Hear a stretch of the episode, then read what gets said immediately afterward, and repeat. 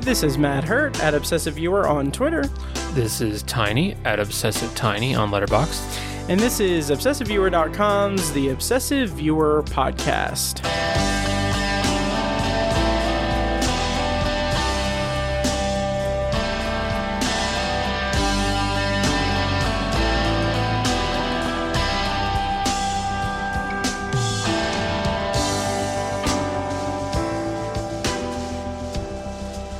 And welcome to The Obsessive Viewer. We're a movie and TV podcast that covers a specific topic, be it genre, trope, movie, or show, each episode.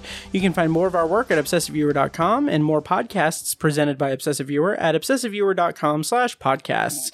And if you'd like to support what we do here, you can become a patron at Patreon.com slash ObsessiveViewer, where we have four different reward or uh, four different uh, sponsorship tiers. I don't know how to how to phrase it. Um, uh, at the one dollar per month level, you'll have access to over well over 150 exclusive B-roll episodes that we record before we record each episode.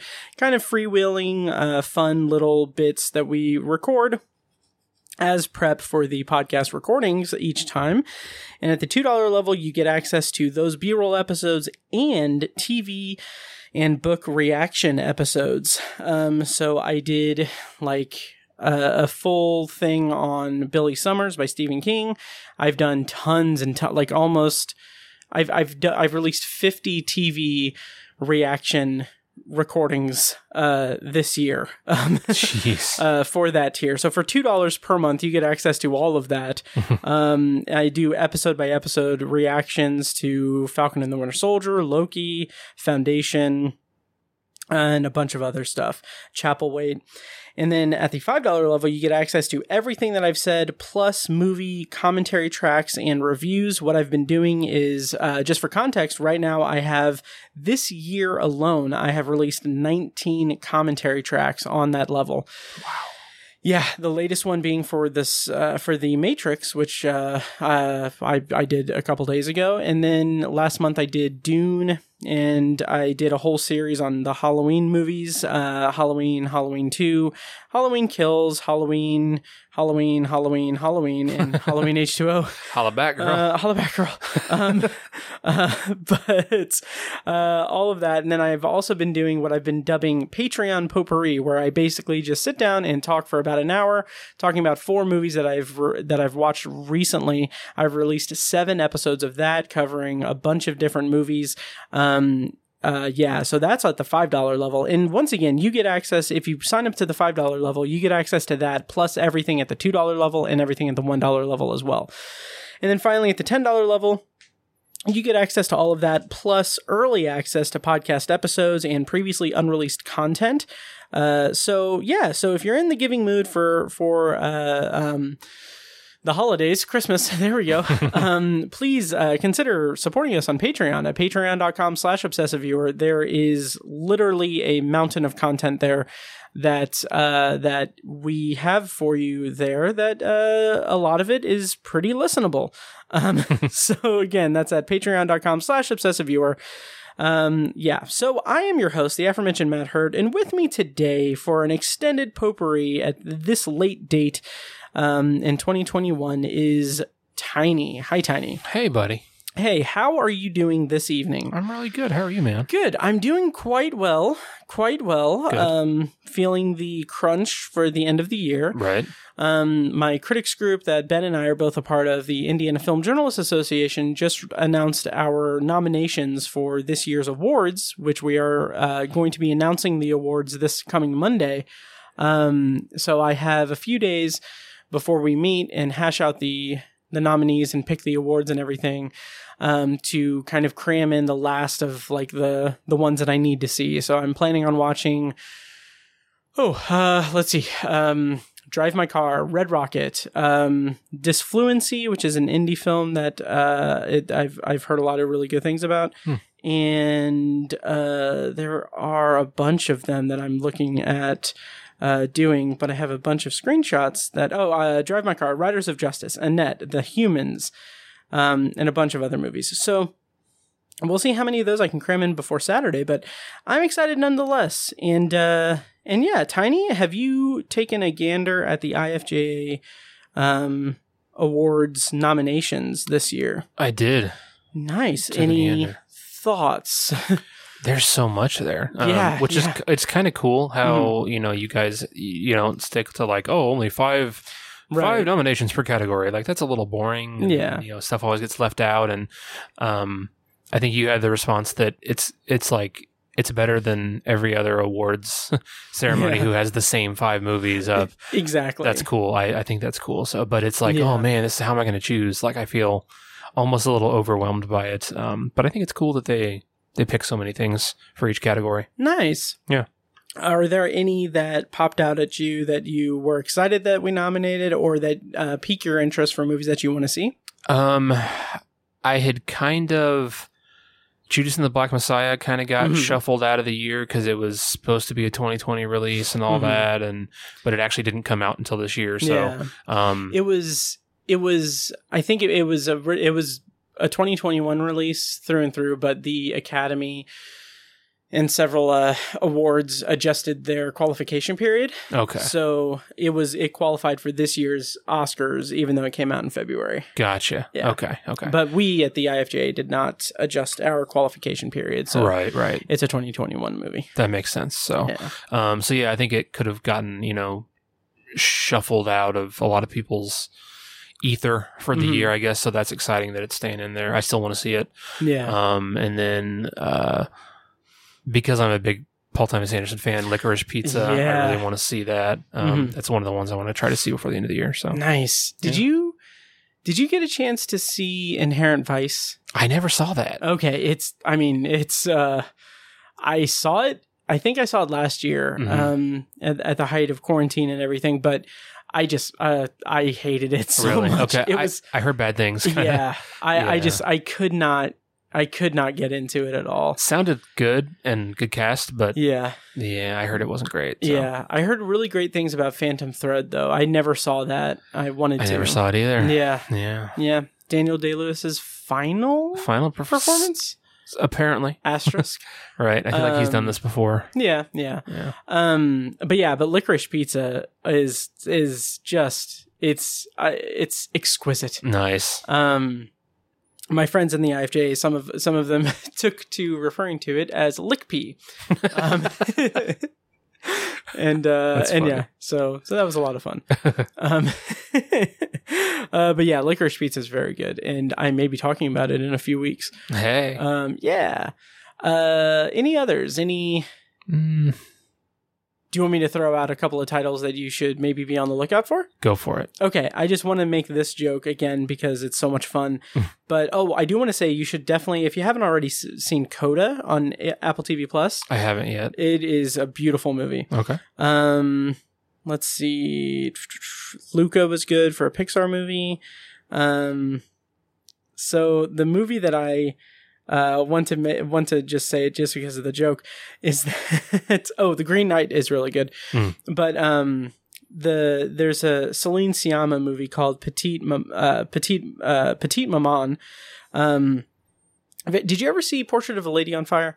No. Okay, beautiful movie, but I've heard, yeah. yeah, that is, this is her follow up to that. It's about this young girl who's uh, who loses her grandmother, and it's her and her parents going to her grandmother's house to kind of clean it out. And she goes into the woods and meets this little girl um, in the woods and strikes up a friendship. And that's all I'll say about it, even though the plot summary kind of gives it away but there is there is a level of fantasy and slight science fiction to it Hmm. that just makes it it is a beautiful movie it is Cool. it is absolutely beautiful but the joke that I keep making in my head is I refer to it. It's called Petite Maman, but I keep referring to it as Petite My Man.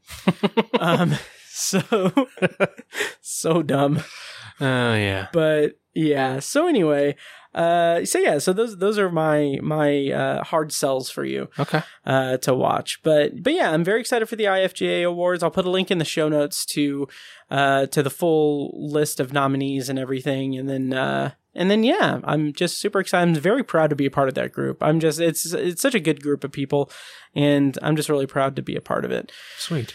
Yeah, and uh, and then before we get into, by the way, we're doing extended potpourri, guys. I don't think I said that. On today's episode, we're doing an extended potpourri because we've both been watching a lot of stuff, and kind of just a good way to kind of decompress and t- talk out some of the stuff we've watched. Um, I'm going to try not to have too much overlap with the Patreon potpourri segments that I've been doing on Patreon, but uh, shameless plug, check out Patreon at the $5 level. I have a ton of stuff there, commentary tracks and Patreon potpourri that I'm trying to be very diligent with recording stuff. Um, so that I can kind of keep up with with uh, with all the stuff that I'm watching, keep everything organized in my brain. Um, I have mapped out the next three Patreon potpourri episodes uh, that I don't know. I might record one tonight. No, I'm I'm not going to record one tonight. Well, maybe, but um, I'll probably record one or two tomorrow. But anyway, uh, yeah. So today on the show we're going to be doing extended potpourri, but I do want to postpone that for just a moment and say the news that uh, that Ben actually sent to us earlier today in a group chat. Uh, by the way, check out Ben's website, themoviestate.com, his new website. Uh, check that out over there, themoviestate.com, and follow it on Twitter at themoviestate.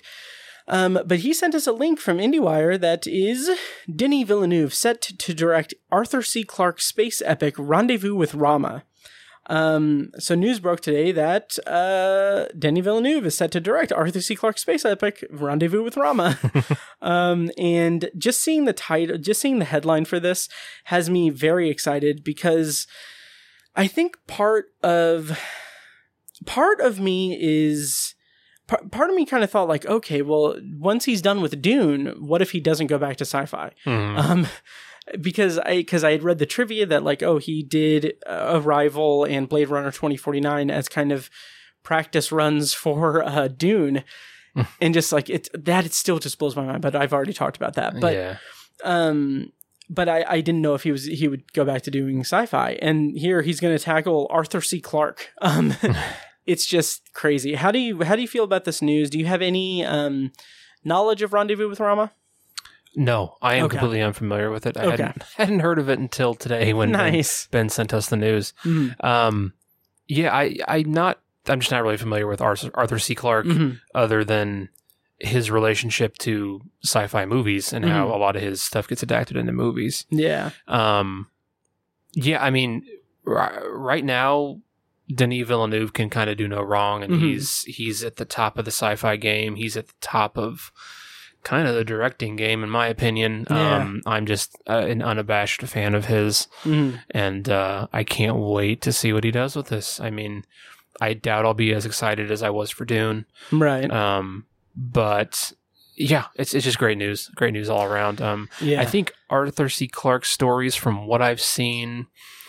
tend to get a little. Um, I know he was groundbreaking and he was a, a tentpole of the genre, um, but I feel like the movies of his that I've seen are a little, um, a little predictable, or and you know maybe that's just an adaptation thing. yeah Um, I, I'm not. I'm not saying they're bad by any stretch. Yeah. I definitely like them. It's just um, I'm not as the the hard sci-fi Mhm. aspect of it is not as hard as a lot of other authors that I've read.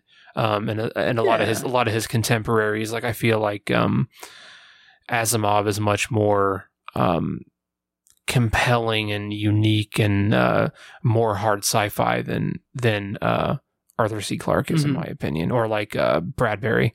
yeah You know, his, some of his contemporaries were a little more edgy and a little more original, in my opinion.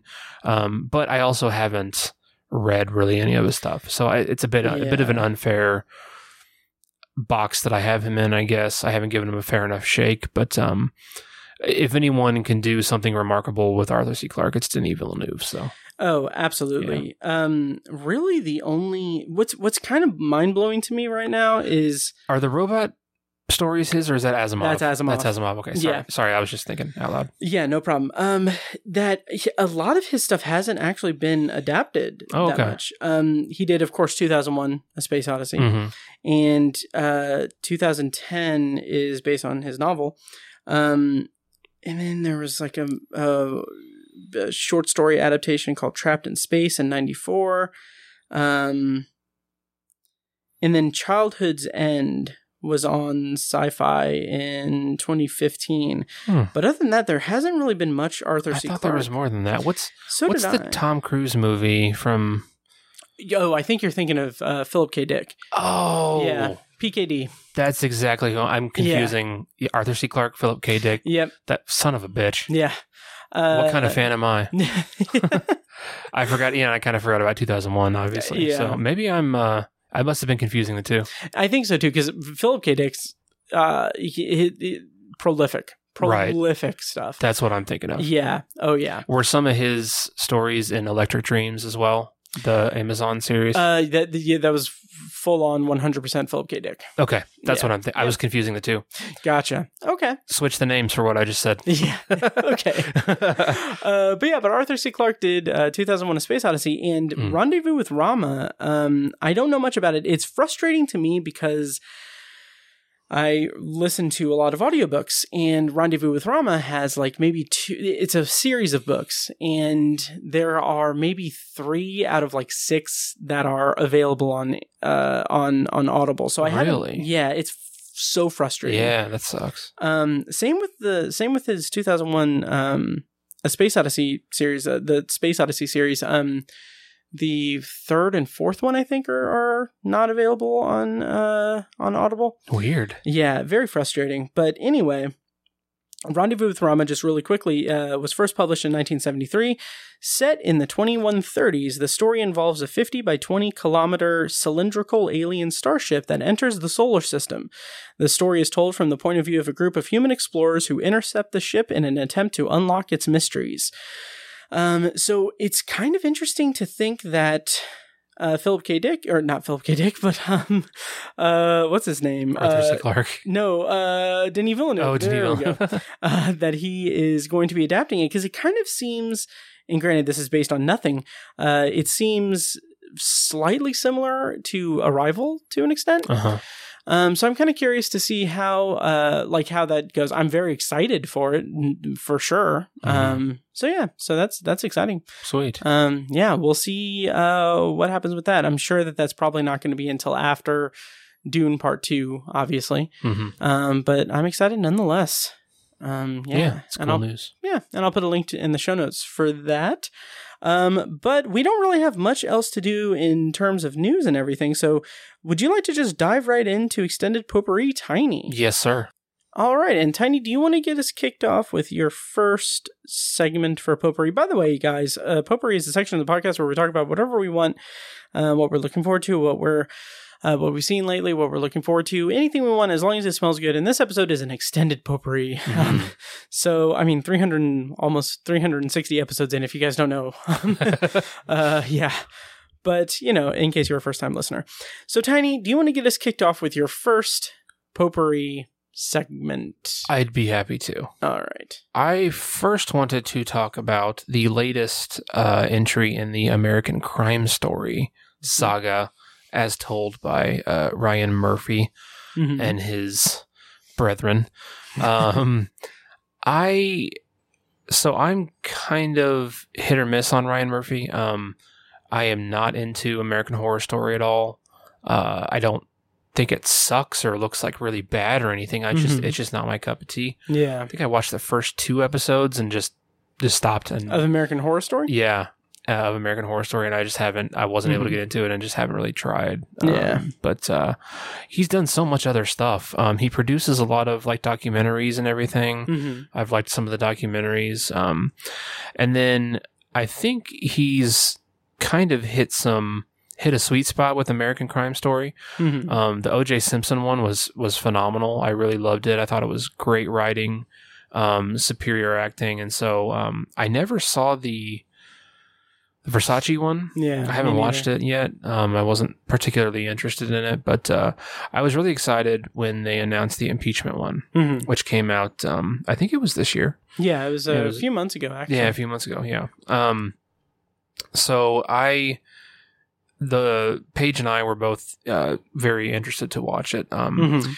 we watched it. It was actually it was ten episodes, and it um, it was good. It was it was good. It wasn't as good as the O.J. Simpson one. Mhm. Um, but uh, the acting was just top notch. Um, the especially the three leads, uh, Beanie Feldstein, Mhm. Sarah Paulson, and Clive Owen, um, were all fantastic, like award worthy uh, acting. Um, especially Beanie Feldstein and uh, Mhm. Sarah Paulson. Nice. That was top notch. Their their scenes together were terrific. Um, uh, the, their ability to capture tension with one another was so good. I so much so much credit to the actors on this. Um, but I think I think where it faltered was in the structure and the writing. okay. Um, mainly the structure. It was it was ten episodes, but it felt like twenty. Oh, really? It was like I feel like they could have told this story in a much tighter way. Mhm. Um, there were like almost whole episodes. I think it should have been like seven episodes. oh, wow. Myself, it was there were like whole episodes that were just not not a lot happened, and it was just Mhm. uh, it seemed very manufactured and like um, I, I guess Monica Lewinsky was a producer on this, and she was Mhm. obviously very involved in like telling the story, and I, I'm sure that as a result of that, there's a lot of a lot of the story where she's like, I want to make sure this is in here. hmm This is all speculation on my part. I don't, I don't have anything to back this up, but I, I assume there was a lot of stuff that was added in here where she said, I want to make sure this is in here because it's important to Oh, okay. to like frame my to like show what frame of mind I was in and what frame of mind the president was in and Linda Tripp and all that. And so like that's an incredible resource for them to have for the show. And like hmm obviously that that you can't even put a value on how, how great it is to have her involved. But I, I just think it's sort of distracted from the pacing and the structure of the show because it just felt so much of it just felt distracting and like it didn't feel like it was integral to the development of the characters or the story. It was just just there because someone felt it needed to be there for accuracy or something like that. hmm I, I I really don't know the details, but um, it was just a little clunky in that regard. Um, and there was like there was a whole episode. I can't remember what it was called, but it was basically about how Hillary Hillary Rodham Clinton kind of Mhm. reacted to everything. Okay. It had an interesting title. What was it called? Um, oh gosh, oh gosh, I went to the wrong season. Damn it. Uh, sorry. Um, I should have pulled this up oh, that's fine. um, Stand By Your Man. Oh, uh, okay. which I guess in real life she made a Tammy Wynette Stand By Your Man reference in an interview Oh. and she was kind of criticized for it. Um, Hmm. So that was an, an apropos or a very apt uh, um, title for that episode. But um, Edie Falco played Hillary Rodham Clinton and she did, she did a Mhm. good job. Um, but that was kind of her episode and like it it was it was good, but it just felt out of place. I, I think about other other series where they kind of take a break from the main story to Mhm. give you a perspective from a character, and I love those episodes Yeah. because it it's it's all about character development, and it's so it's so um, immersive for Mm. for for character development, and I usually love those episodes, Yeah. but it just felt like a distraction in this one. Oh, and that's that sucks. I'm not sure whose fault it is. I, I definitely not Edie Falco. She, like I said, she did a good job, but uh, Mhm. I don't know. It just some of it just didn't work. Um, but I'm definitely positive on it. There's Mhm. they they like I said, the acting is just so damn good, and the dialogue writing is very good. nice. Um, there's just a, a little bit of, of uh, structure, structure and development issues in Hmm. it. Um, but I, I definitely recommend watching it, especially if you're a fan of this um, this series Mhm. and you like true crime or you like uh, Ryan Murphy, whatever it is. Yeah. Um, it's it's definitely worth a watch. Um, but it's just it's just a tad a tad too long in my Mhm. opinion, and needed some editing and some paring down. Um, yeah, have you you haven't watched it, have you? I so I watched uh, the OJ one. Okay. I did not watch Versace, and I haven't watched uh, Impeachment yet. Mm-hmm. I don't know that I will. Um, Okay. So, um, couple of things about about that. Um, one is that I just I flat out I don't I don't like Ryan Murphy's Yeah. stuff. Yeah. Like I gave American Horror Story. I watched the first season, and I just I'm I'm I had no interest in anything else with American Horror Story. Mhm. Um, and I'm astonished that it's gone for so long and has like a spin-off anthology series or whatever. Yeah. But my whole thing with Ryan Murphy, and this is this also goes for the um the OJ season, which I thought was really good and everything. hmm But I'm finding more and more that he just lacks any subtlety whatsoever. Yeah, that's fair. Yeah, and that is just such a a, a distraction for me. Like in Yeah. American Horror Story, like I think I would go so far as to be a complete cynic and say that the success of American Horror Story is contingent upon American Horror Story's just blatant like the the way that American Horror Story uh rips off iconic horror elements in the name of homage. Like Hmm. it's it's frustrating. Like I mean, there was an episode in the first season of American Horror Story that's like a home invasion episode or something, and uh, they play the music from um, from either Psycho or Carrie, which is also kind of the same music basically.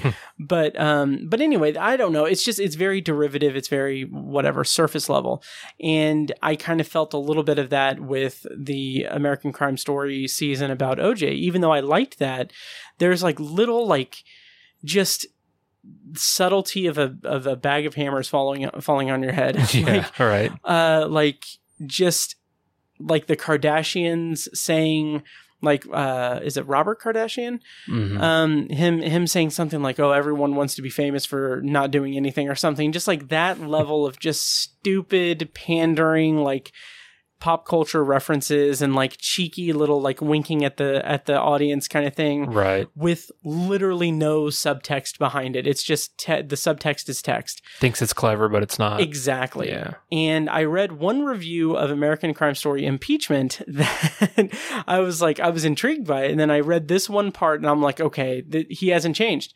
Like his style hasn't changed. The show hasn't changed or anything. So I'm going to nope out of it. But uh, apparently there is a scene, uh, and correct me if I'm wrong or provide context, whatever, where uh, uh, Brett Kavanaugh appears and his first line in the show is I don't take no for an answer. like fuck off Ryan Murphy. Yeah. Like I mean, like that whole that whole Supreme Court justice thing like that like I I agree with the politics of that, Mhm. but I vehemently disagree with the like lack of artistry in in commenting on that. Yeah. like it is just it is just way too dumbed down. Yeah. Um, yeah. So I, I don't know. So I'm I want to see Beanie Fel- Feldstein as as Monica Lewinsky. I want to see that b- mostly because the um that whole that whole ordeal was I was way too young to really be conscious of it, Me too. and like I wanted I want to learn about it, Mhm. but I don't know if I want to learn about it from Ryan Murphy. right. um, Right. yeah. So I don't know. That's my own like bias, I guess, but Well, that's a. yeah. I think that's a great way to put it. Is that he he lacks subtlety. Mhm. That's such a great way to put it because he does, and that's. I mean that that is. I wish I had thought of that because that's that is Mm. such a great way to put it. Yeah, the whole the Brett Kavanaugh thing, Yeah. like, is is the opposite of subtle. Like he is he is a ten on the on the Mhm. Richter scale the whole Yeah. time, and it's like, I I don't know if Brett Kavanaugh is actually like that, but like Mhm. he's just Well, he's this so- is- she is testimony. he's so abrasive all the Mm. time in the show and it's like we get it you don't like brett kavanaugh yeah. um cobie smulders also plays ann coulter Oh, that's right. really well she, she does a really good job um and, and but yeah and it's it, it- the lack of subtlety when he he forces modern politics into this Yeah. and like um um not modern but like um oh, what's a better word like like a snapshot of right what politics are like right now Yeah. in 2021 and it's like that just really really dates your hmm and it doesn't make it flow across the timeline you're talking about something from the mid 90s and you're injecting 2021 politics Yeah. into it it just doesn't it doesn't fit well and like it's it's again it's like that that really unnecessary wink to the audience that doesn't really add anything to the show it just makes you look like kind of a dick, really.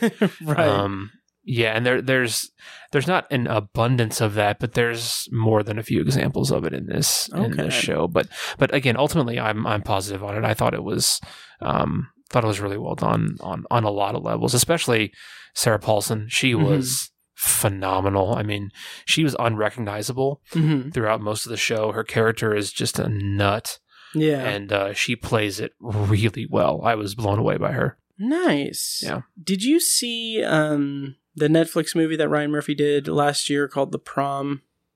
No. I think it was a musical. Um, the the uh, plot summary is a troupe of hilariously self-obsessed theater stars swarm into a small conservative Indiana town in support of a high school girl who wants to take her girlfriend to the prom. Huh. Um, I heard that it was just kind of god awful.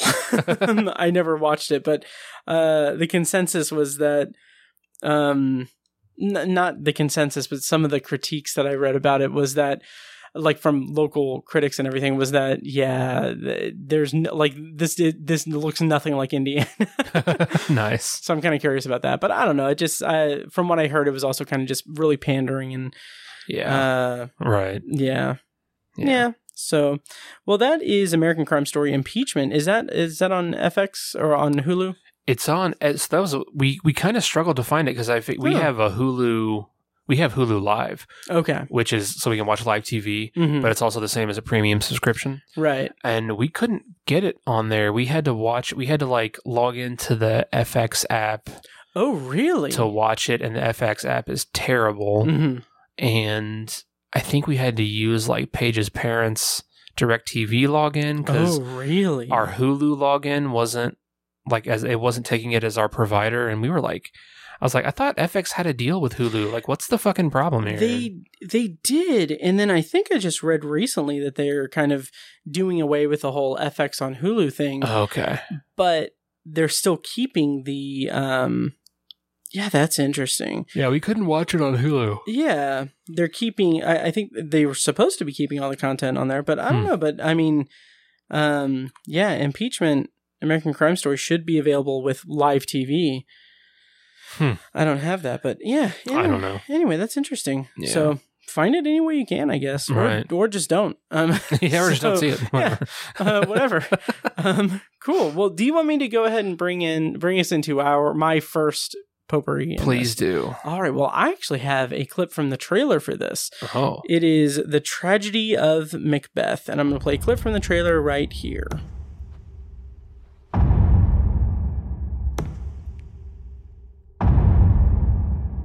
Pricking of my thumbs. Something wicked this way comes.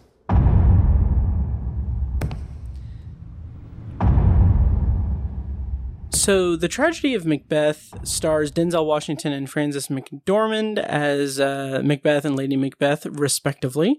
Um, and it is directed by Joel Coen.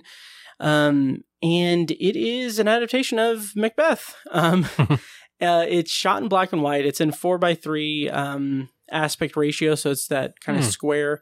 Um, absolutely gorgeous movie. Um, wow. First of all, it is going to be in theaters on on Christmas, and then it's going to hit, I believe, Apple TV Plus next month.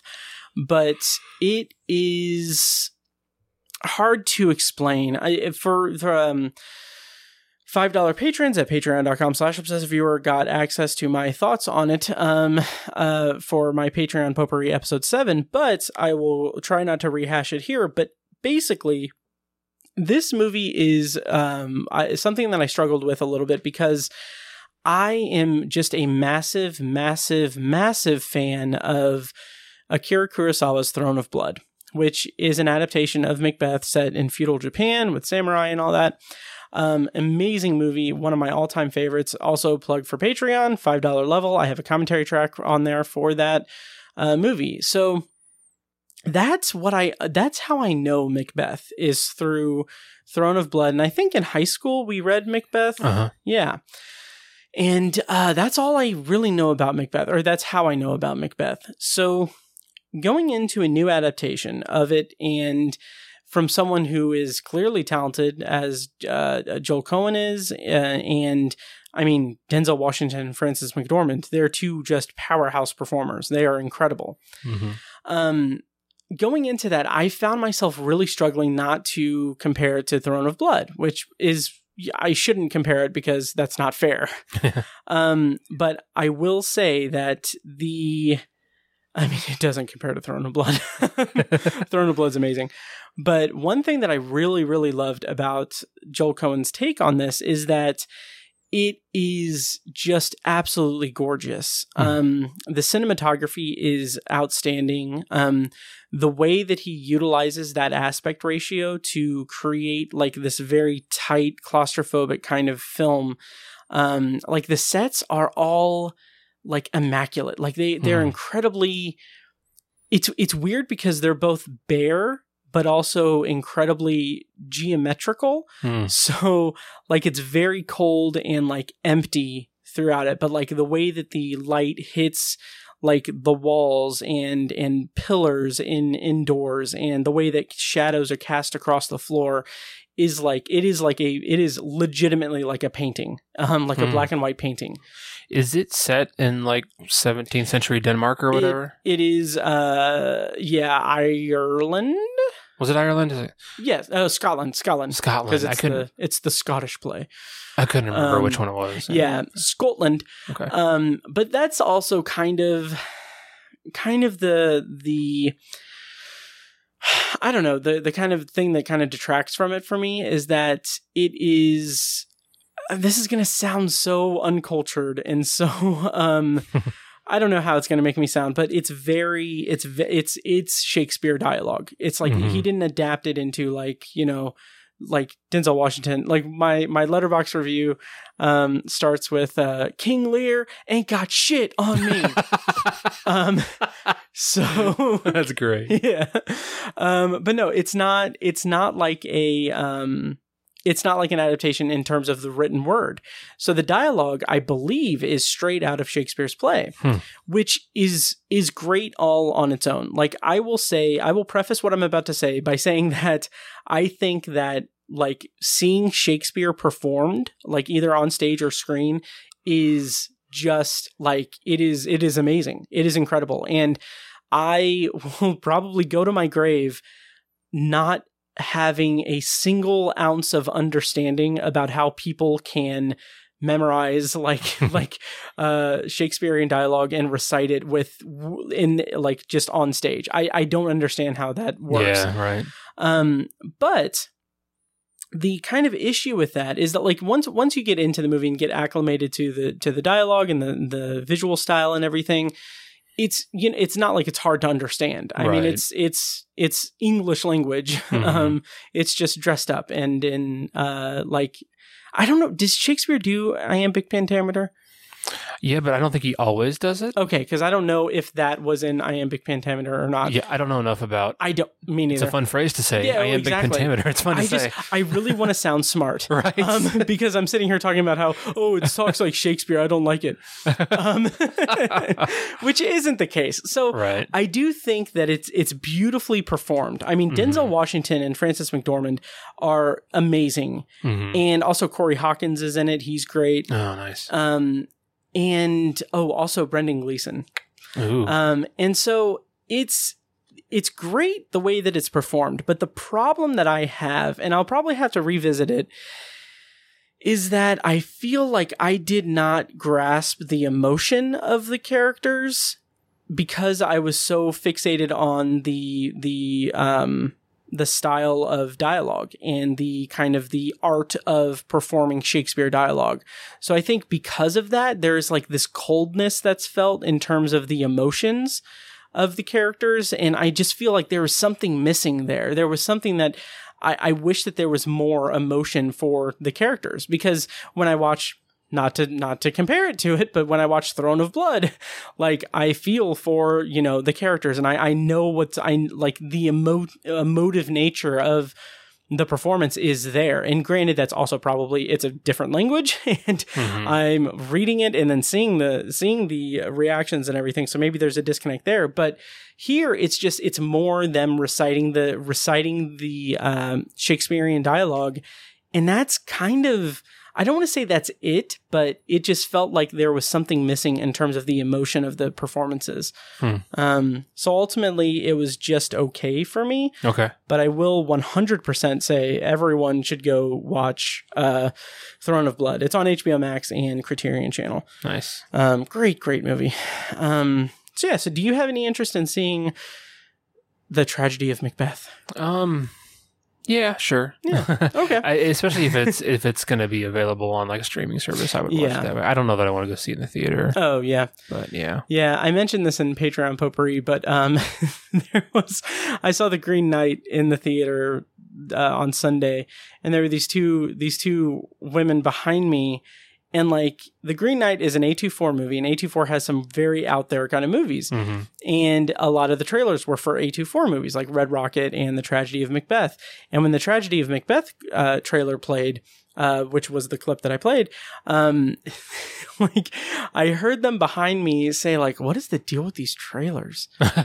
and and then the Green Knight started, and the Green Knight is weird. yeah. And like 20 minutes in, they got up and left, Oh, and never returned. Dang. so I thought that was kind of funny. Yeah. Um, but yeah, but yeah, Tragedy of Macbeth. Um, see it when you can, or check out Throne of Blood, but which is a much better adaptation in my opinion. Is Macbeth the one where his dad comes back as a ghost? No, that is uh, that is Hamlet. Hamlet is the Yes. other one I'm thinking of. which Okay. in in the Patreon potpourri, I mistakenly said that I've seen Othello performed on stage. I've Okay. seen Hamlet on stage, not Othello. okay. So I am sorry to our Patreon supporters. Hamlet is the to be or not to be soliloquy. Uh, that's the question. Yeah. No. Yeah. Um, Okay. Yeah. That's the one I'm more familiar with is Hamlet. Yeah. They're he's the, the Danish king in that one. Yeah. I Yep. think. Yeah, okay. Something's rotten in Denmark. There you go. Um. Okay. Yeah. Hamlet's awesome. Yeah. yeah. Um, That's the one I connected with more, but Yeah. we did I think we read Macbeth in high school. yeah. I remember we read Macbeth, and then we also read. Do you remember? Romeo I think and it Juliet. was Romeo and Juliet, like the uh the hip hip hop version of it. Do you remember that? no. Who was our like sophomore English teacher? We were that freshman year. Was it freshman year? It was yeah. Was it for uh, Mr. Lindhorn. Lindhorn? Lindhorn really? freshman. I remember that, yeah. I could have sworn it was for who was our sophomore English teacher? Mr. Dorman. Dorman. I could have sworn it was Dorman. I might have to challenge you on that Ah, I could have sworn it was freshman year with Lindhorn. because uh, I feel like Mr. Lindhorn didn't have that much of a sense of humor. Because like Yeah. it was like I remember I don't know if Mr. Dorman like did this or if it was like something that he pulled off the internet or something, but it was like it was like a hip like uh a hip read of Romeo and Juliet. Oh, wow. like with like vernacular like like teen speak vernacular of like the early 2000s. I don't remember that at all. Okay. I think I would remember that. Yeah. Uh, I Huh. don't know. But anyway, yeah, I do remember reading Romeo and Juliet um, Mhm. and uh, Macbeth. We read, I think we read Macbeth and Hamlet senior year. Okay. Okay. Yeah, that with sounds Miss about Parrot. right. Yes. Yep. Yeah. That one hundred percent. Yep. Yeah. And I remember I was super like, oh, Macbeth, oh, it's like Throne of Blood. Akira, so, do, hey, do you guys know Akira Kurosawa? I'm I'm sixteen. um, oh my god. I guess at that point I was like seventeen or eighteen. right. But still, Junior year we didn't read anything because that was comp comp composition. composition. Jesus. Okay. I almost said compilation. Composition. Linguistics. yeah, right. They ain't teach me how to talk though. I can Uh, write real party, but not talk. Um, was that composition, Mr. I'm- Murphy? Mr. Murphy was. Yeah. I don't think we read hardly anything. I think it was all writing. Oh, really? year, if I remember. I don't correctly. remember. Yeah. Interesting. Eh, If I'm remembering correctly, but I, I don't know. yeah. And then sophomore year was kind of a blend of Oh, both yeah. with Mr. Dorman. Yeah. Anyways, Then freshman year was 9-11. right. Um, so you, yeah. you might be right though. I, I Mhm. but I could have sworn it was no, freshman year was definitely 9-11. Um, Sorry. because I remember being like mad Mhm. about reading Romeo and Juliet because I Mhm. was like, I was like, why is this so fucking popular? Like this, this Oh, dude wants to get laid. Like this Mhm. is love at first. It's not love at first sight. It's lust at first sight. Like, yes. I th- I thought I remembered arguing with Mister Mister Lindhorn. Like I was Mhm. like, why is this such? Like why do people think this is so fucking great? I don't Mhm. get it. It's this dude wants to get laid. Like I, and I, I thought it was. People think it's this amazing love story. I was Mhm. like, homie's 14 years old wants to get laid. Um, I I relate to that Yeah. as a fellow 14 year old. Um, of course, Did you I've. say this exactly? Oh yeah, I said this in class. I was. Yeah. I remember saying, I was like, Mr. he- Lindhorn, I was like, this guy just wants to get laid. yeah, I literally said that Oh, in class, and wow. yeah, I remember. sa- I, Interesting. I, I could have sworn it was Mr. Lindhorn. yeah, maybe. Yeah. but Um. I've since altered my opinion on. Oh yeah. Like I get it. There's some, it's kind of some good writing in there. You know? yeah. Yeah. Um, Um. but I still contend that he was just uh, he just wanted to get laid. yeah. Yeah. Right. Um. Yeah. Anyways, Oh, Romeo. yeah. Um. but yeah. But yeah. The tragedy of Macbeth. Check out Throne of Blood, guys. Throne of Blood, guys. It is a good one. I've Um, seen it. It's been a long time, but Yeah. Oh yeah. that's a good one. yeah. I'm very excited because I think the last week of the year I'm going to squeeze in at least two Kurosawa movies. cool. Um, specifically because I um on my Letterboxd on my stats for the year, my most viewed directors um has been Akira Kurosawa has been tied for first place with a bunch of different directors because I've watched three movies. Hmm. Um, and last year he was the top director that I watched last year. Um, and I kind of wanted to keep the streak going, but because uh, Matrix Resurrections is coming out, uh, now Lana Wachowski has Hmm. usurped Kurosawa. Dang. Um, and I kind of really want to try to do a commentary track on Patreon for Seven Samurai, the three and a half hour That's epic movie that I say is my favorite movie of all time. Which it, it- I mean, the commentary will be fun to record, but right. it'll be something I might have to do in in sections. Sure, for reals. Yeah, Yeah. but yeah. Anyway, uh, that's my first segment for potpourri. Okay. uh, what do you got next for us, Tiny? And is it okay? Yeah, introduce it, and I have a clip from the trailer for you. Oh, okay. Uh, so my next one, I just watched it this weekend, is the Tomorrow War. Nice, Uh, came out on Amazon Prime this year, Mm-hmm. earlier this year. nice. Uh, and I will play a clip from the trailer now. Okay. Oh, wait, hang on. Here we go. We are fighting a war 30 years in the future. It's a joke. Our enemy is not human. We need you to fight. I got drafted. Uh, I will be back. Why is this happening? What about the teachers' deferment and the veterans' deferment? If I don't go, they're going to draft you in my place. But if something does happen to me, you and Muri will be taken care of. If something happens to you, Dan, 70% of draftees do not return. Sometimes a man does what's best for his family, not himself. Move your shirt, please. Wait, what's this for? It's just a test. Oh, a seatbelt. Was it a driving test? No? You don't have jokes in the future? And uh, we talked about uh, the Tomorrow War briefly in uh, episode 348 of the podcast this year. Okay. So, Tiny, what did you think of the Tomorrow War? Well, this will be brief too. Um, it wasn't very good, and I, Mhm. I kind of knew that going in. I had heard pretty much resoundingly that it was uh, a pretty not good movie, Mm-hmm. um, which I agree with. Um, but the reason I wanted to talk about it is because because it's um, I feel like the concept was could have been really cool. Mm-hmm. And, you know, I, I think if you get, would have gotten the right director attached and the right screenwriter, this could have morphed into a really cool movie where Yeah. if someone had taken it a little more seriously and spent a little more time with it, um, and I think captured the right tone, I think this could have been a really compelling sci-fi movie, kind of in the same, kind of in the same vein as like Minority Report.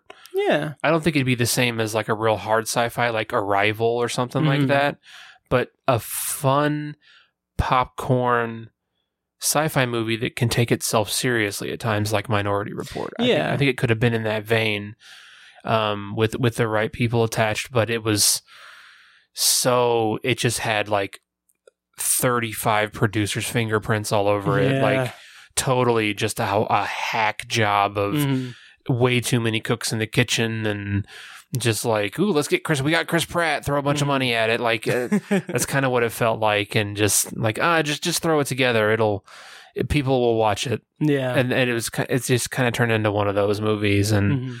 it's really a shame because I think again the concepts concept was so cool, and like I I feel like the some of the themes were like kind of like really scary like the idea Yeah. that you get fucking drafted and you have to like get sent back in time and you only Mhm. have a 20% survival rate in this Yeah. war and like they don't prepare you at all which is which was a fucking ridiculous part of the movie right. it's like we don't want to show you anything because i don't even remember what the fucking line was yeah. yeah. i was like that is so fucking dumb Yeah. that is such lazy fucking writing Mhm. um but those those ideas together i was like when when they were getting ready to jump into the future i was like this is te- like this is terrifying yeah. this would Oh, yeah. scare the shit out of me Oh yeah. and like this could be explored to like some sci-fi horror level hmm if it was done right but it wasn't done right Yeah. um and i i think i love chris pratt hmm but i just feel like he was a little miscast in this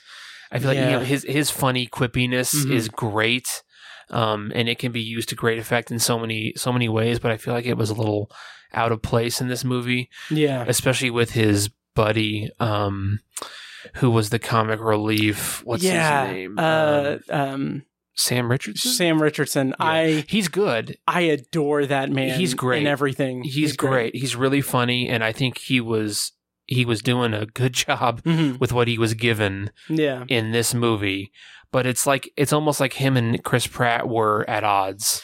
Yeah. trying to vie for the comic relief in this. Yeah. and it, it caused a lot of stuff to not land. Hmm um and just just the shitty writing all around. I Yeah. mean just really shitty writing. Hmm um and, but i mean they also managed to get a pretty compelling father daughter conflict and relationship thing going i mean and and it, it also was over a two hour movie but it felt rushed Yeah. which is nuts um I, I feel like they dropped a lot of storylines and stuff like that and a lot of themes got dropped um but you know it's yeah. it, I'm, I'm just bummed because I think in the right hands, this could have been a really cool sci-fi movie, Yeah. or at least a really fun movie that we talk about, and you know, like something like Minority Report, like I Mhm. said. But uh, it just it wasn't meant to be. I think. Yeah. you saw it. You saw it, right? I I did. yeah, Um. Yeah. Echo a lot of those sentiments. yeah, but two things just bothered the hell out of me for that movie. One is Mhm. just a minor nitpick that I'm just like, okay, stop. Um, is that it does a thing that I hate in movies, and I can't really point to any other examples off the top of my head. But the movie, this isn't necessarily spoilery or anything, but the movie ends with a voiceover hmm that comes out of nowhere completely out of like left field. it is it is so annoying like Yeah. there's no voiceover in the movie until that point Right. um it's just it's so dumb but the other thing about that is that i just if i could go back in time to like 2008 i i love the movie that i'm going to reference here i really do but i wish that i could go back in time and just say hey jj you and matt reeves you're creating cloverfield i know it's a secret and everything but I just want to prepare you guys because every freaking sci-fi movie that has aliens in it is going to copy this look of the monster. Yeah. Like it's just like uh, uh, do something else unique. Do something unique with the monster. Let's make its arms bigger than its legs. Yes, exactly, exactly. Yeah. yeah. Yeah. Let's give it some tentacles. Yeah. Right. And also to your point, let's not tell these people how to fight these Right. monsters Exactly. at all. yeah. Um Yeah. yeah, just it Right. was it was a mess. Yeah, and there Um, was. I'm not going to spoil it, of course, but there's Mhm. like a there's an ending. Mhm. It's not tacked on.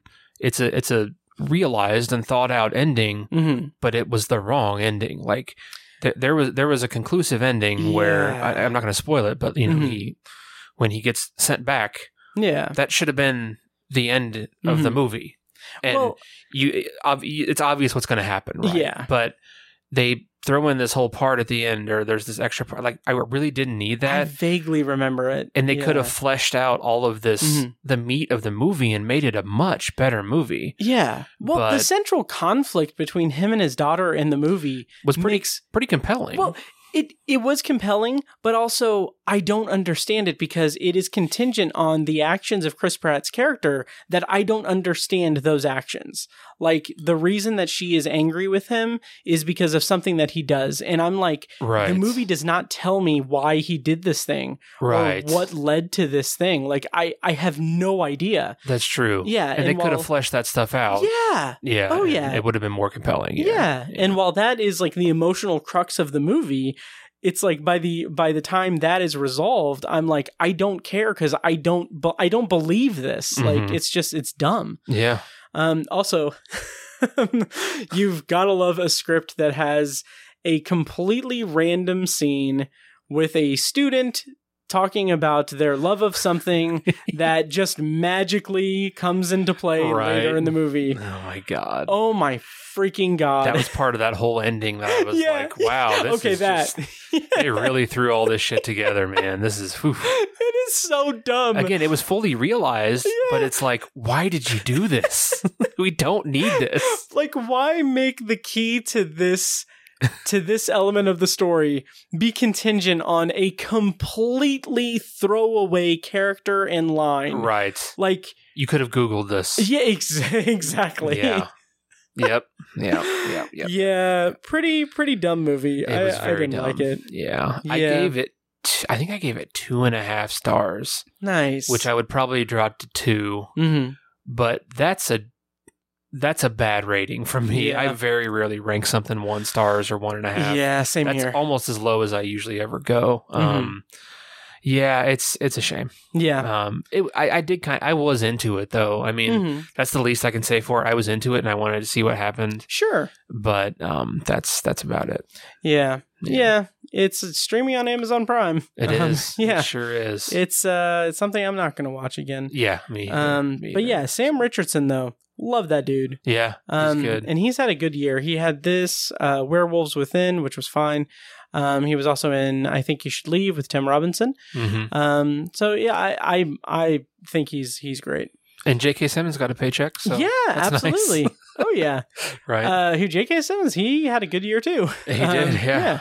yeah. Uh yeah, so we're kind of running a little bit low on time. Yes. Yes. So I am going to just do one more and if you want to do one more after that, we can call it a night after that. Yeah, I'll be brief. Okay, I'll be pretty brief with this one, but I'm going to go ahead and talk about The Green Knight, which I have a clip from the trailer that I'm going to play right now.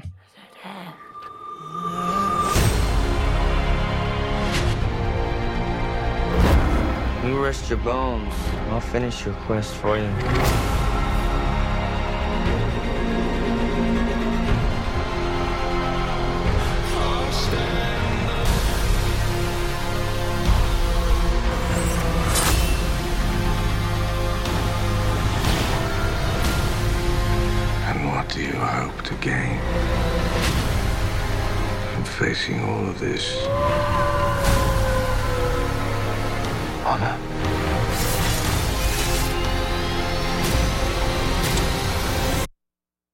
That is why a knight does what he does. So, The Green Knight is it stars Dev Patel. It was supposed to be a 2020 release, but because of COVID, it got pushed. And I'm going to just read the quick plot summary from IMDb. But while I bring that up, I'm going to say, uh, oh, also Alicia, Alicia Vikander is in this movie as well. Um, but uh, but yeah, okay. The the plot summary, courtesy of IMDb, is a fantasy retelling of the medieval story of Sir Gay, uh, Gaw- Gawain and the Green Knight. Um, my one of my favorite tweets from the year that I wrote. So this is just self, you know, congratulatory. But one of my favorite tweets was, um, quote, uh, "The Green Knight. It's." It's like part Green Book and part The Dark Knight, and then I attributed the quote to a film critic who only reviews titles of movies. um, so dumb. But The Green Knight uh, is just stunning. I mean, it, I was very impressed with it. Um, it is, and, and one of the reasons why I want to bring it up is because of a special kind of connection that I made to it. But basically, it's uh, Sir Gawain. Gawain.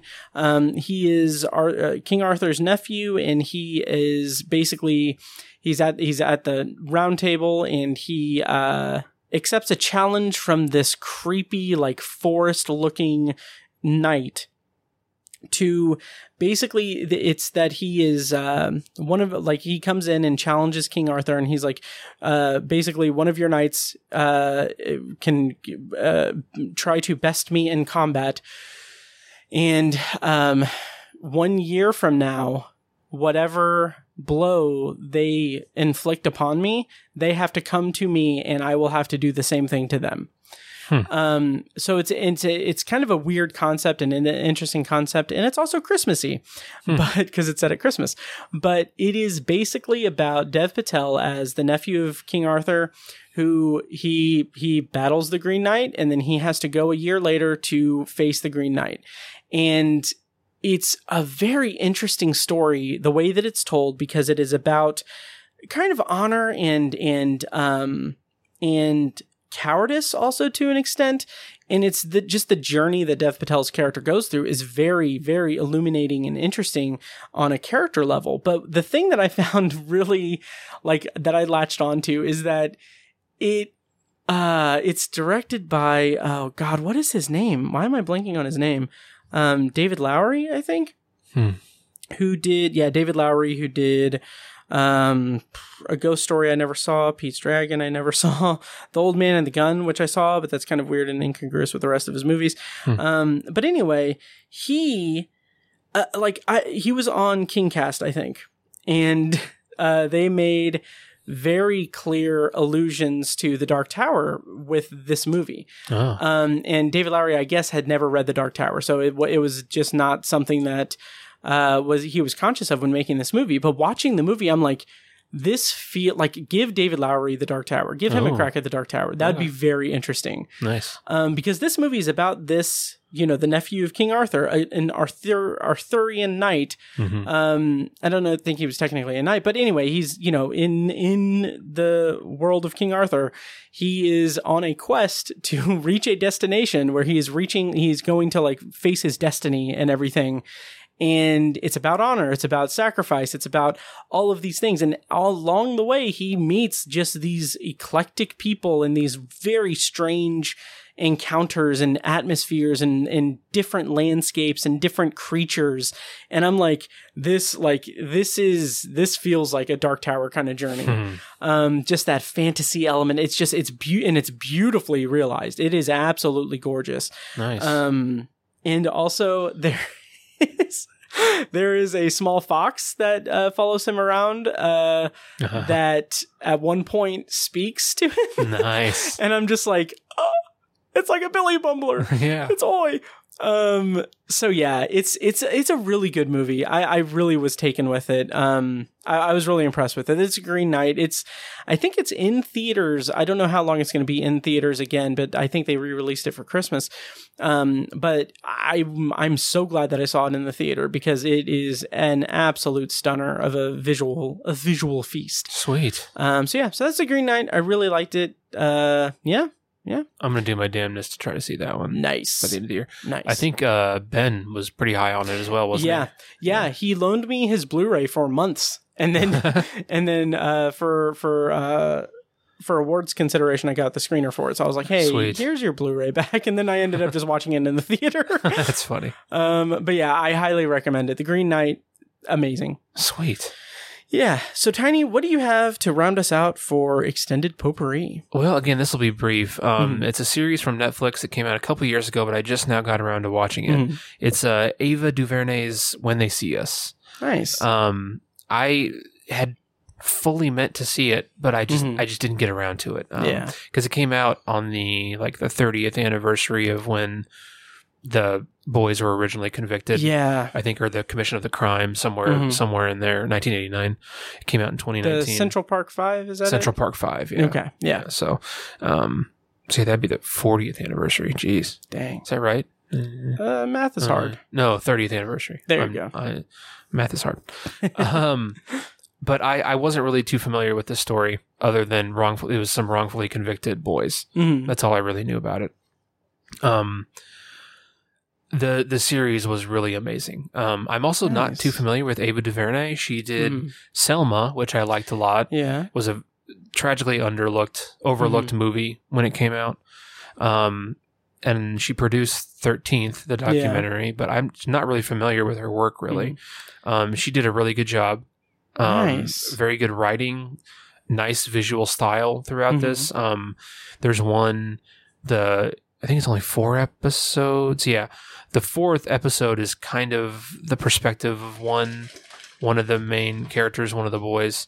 Mhm. Um, and just his perspective is amazing. He's almost like hallucinating in prison. Um, Oh, and really? it's it's really the way she captured it was just gorgeous and so well done. Wow. Um, very cerebral feel to it. Um, but but to me, what what jumped out so much um, was where the performances were fantastic, but uh, hmm most notably, uh, there's an actor I had never seen him in anything. Um, I hope I'm pronouncing his name right. Mhm. Um, Jharrel Jerome is his name. Okay. He played Korey Wise, Mhm. who was the only one who was tried and convicted as an adult. I think Oh wow. he was the oldest one. He was 16 years old. hmm Um, all the other boys were 14, I think Okay. or 15. Um, so he had the the harshest sentence and the longest sentence of any Oh, of them, yeah. and he he went through hell uh, during his time in prison, and it was horrible. And uh, all of the other the other four boys were portray- portrayed by child actors in the Mhm. early episodes, and then adult actors Okay. in the other two episodes. He's the only character who he played the 16 year old version and the adult version. oh, interesting. Um, okay. I didn't even look at how old he is. He was born in Mhm. 97. oh, okay. Um, so he's So only 24, 20. almost 25. Yeah. Yeah. But I mean, he looked like a 15, 16 year old boy and he looked like a 40 year old man when he got out of prison. Like it's, Oh, wow. and he was just absolutely phenomenal. I cannot wait to see what he does next. nice. Um, if if you watch this series for one thing, watch it for Jharrel Jerome. He was he was just incredible. Um, but it's also just a remarkable story. Um, Mm-hmm. you know, I I think wrongful conviction stories kind of get this silver lining, kind of glossy, hmm glossied up kind of stuff sometimes that can be kind of uh, it it seems disingenuous, I guess. Um, but you know the, the this story doesn't have that feel to it. It's, it's it feels so genuine hmm and so um, on the mark, and I I really really adored it. Uh, it's it's it's and it's it's not too long. It's not too Mhm. short. It was perfect at four episodes. Just right. Just right. um, yeah, just I highly recommend it. If you did, you ever watch it? Matt? I never did. I, It was definitely on my radar, but I never Yeah. watched it, unfortunately. definitely recommend it. It's it's really Nice. incredible and just a story that needed to be told. Nice. And Yeah. I, I could be completely off base, but I feel like there may have been like an after show on Netflix about it Oh, really? or like an interview thing with them. I'd love to see that. Um, yeah, I'm trying to bring it up here. okay. Um, but but yeah, I'm definitely um definitely interested in it for Mhm. sure. Um, yeah, It's really good. Um, nice. Yeah. yeah, it is on my list.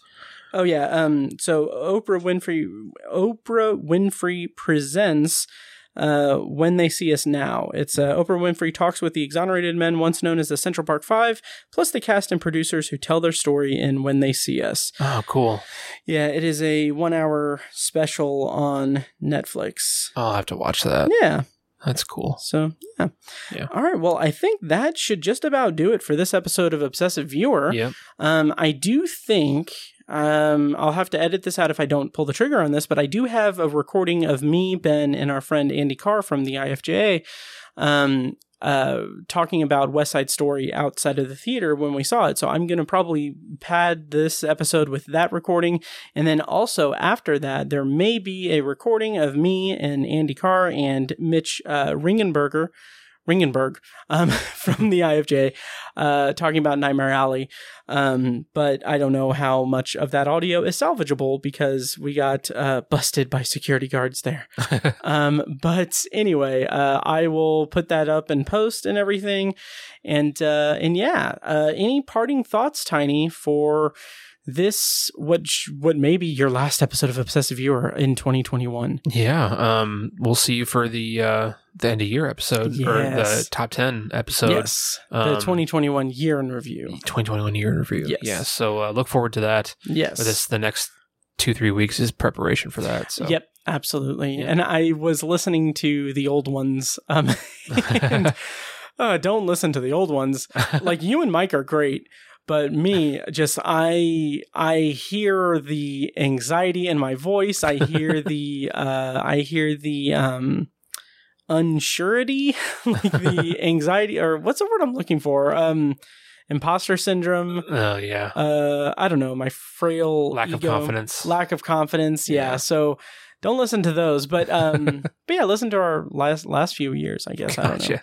But anyway uh yeah i guess that will do it for this episode of the obsessive viewer um thank you tiny for joining me and uh Thanks for having me. yeah. Uh, well, uh, well, yeah, you're, you're, it's our show. Um, but, uh, yeah, next week on the podcast, I do believe I'm going to try my best to put together an episode where Fecus and I will be talking about Spider Man No Way Home. And then also in that same episode, Sam Watermeier from uh, Midwest Film Journal and the IFJA, uh, who was previously on an episode earlier this year, uh, he and I are going to talk about the Matrix Resurrections, and I'm going to put that all together. That's hopefully going to be up on Christmas Eve, and then uh, for New Year's Eve, I'm going to have hopefully an episode all about what we did this year on the podcast, and uh, kind of as a sizzle reel and uh, and kind of recap and um, recap and stat tracking and stuff. I don't know. So we'll see. Um, but yeah, I guess that will do it for this episode of The Obsessive Viewer. Uh, thank you guys so much for listening, and I'm going to go ahead and play us out here. Um, yeah, and thank you to Robert in Utah for the very nice gift of The Devil's Backbone on Blu ray. So excited to eventually watch that and cover it and everything. So thank you very much, Robert, and hope you guys all have a very happy holiday season. And uh, thank you guys for listening, and we'll see you next time. Thanks, guys.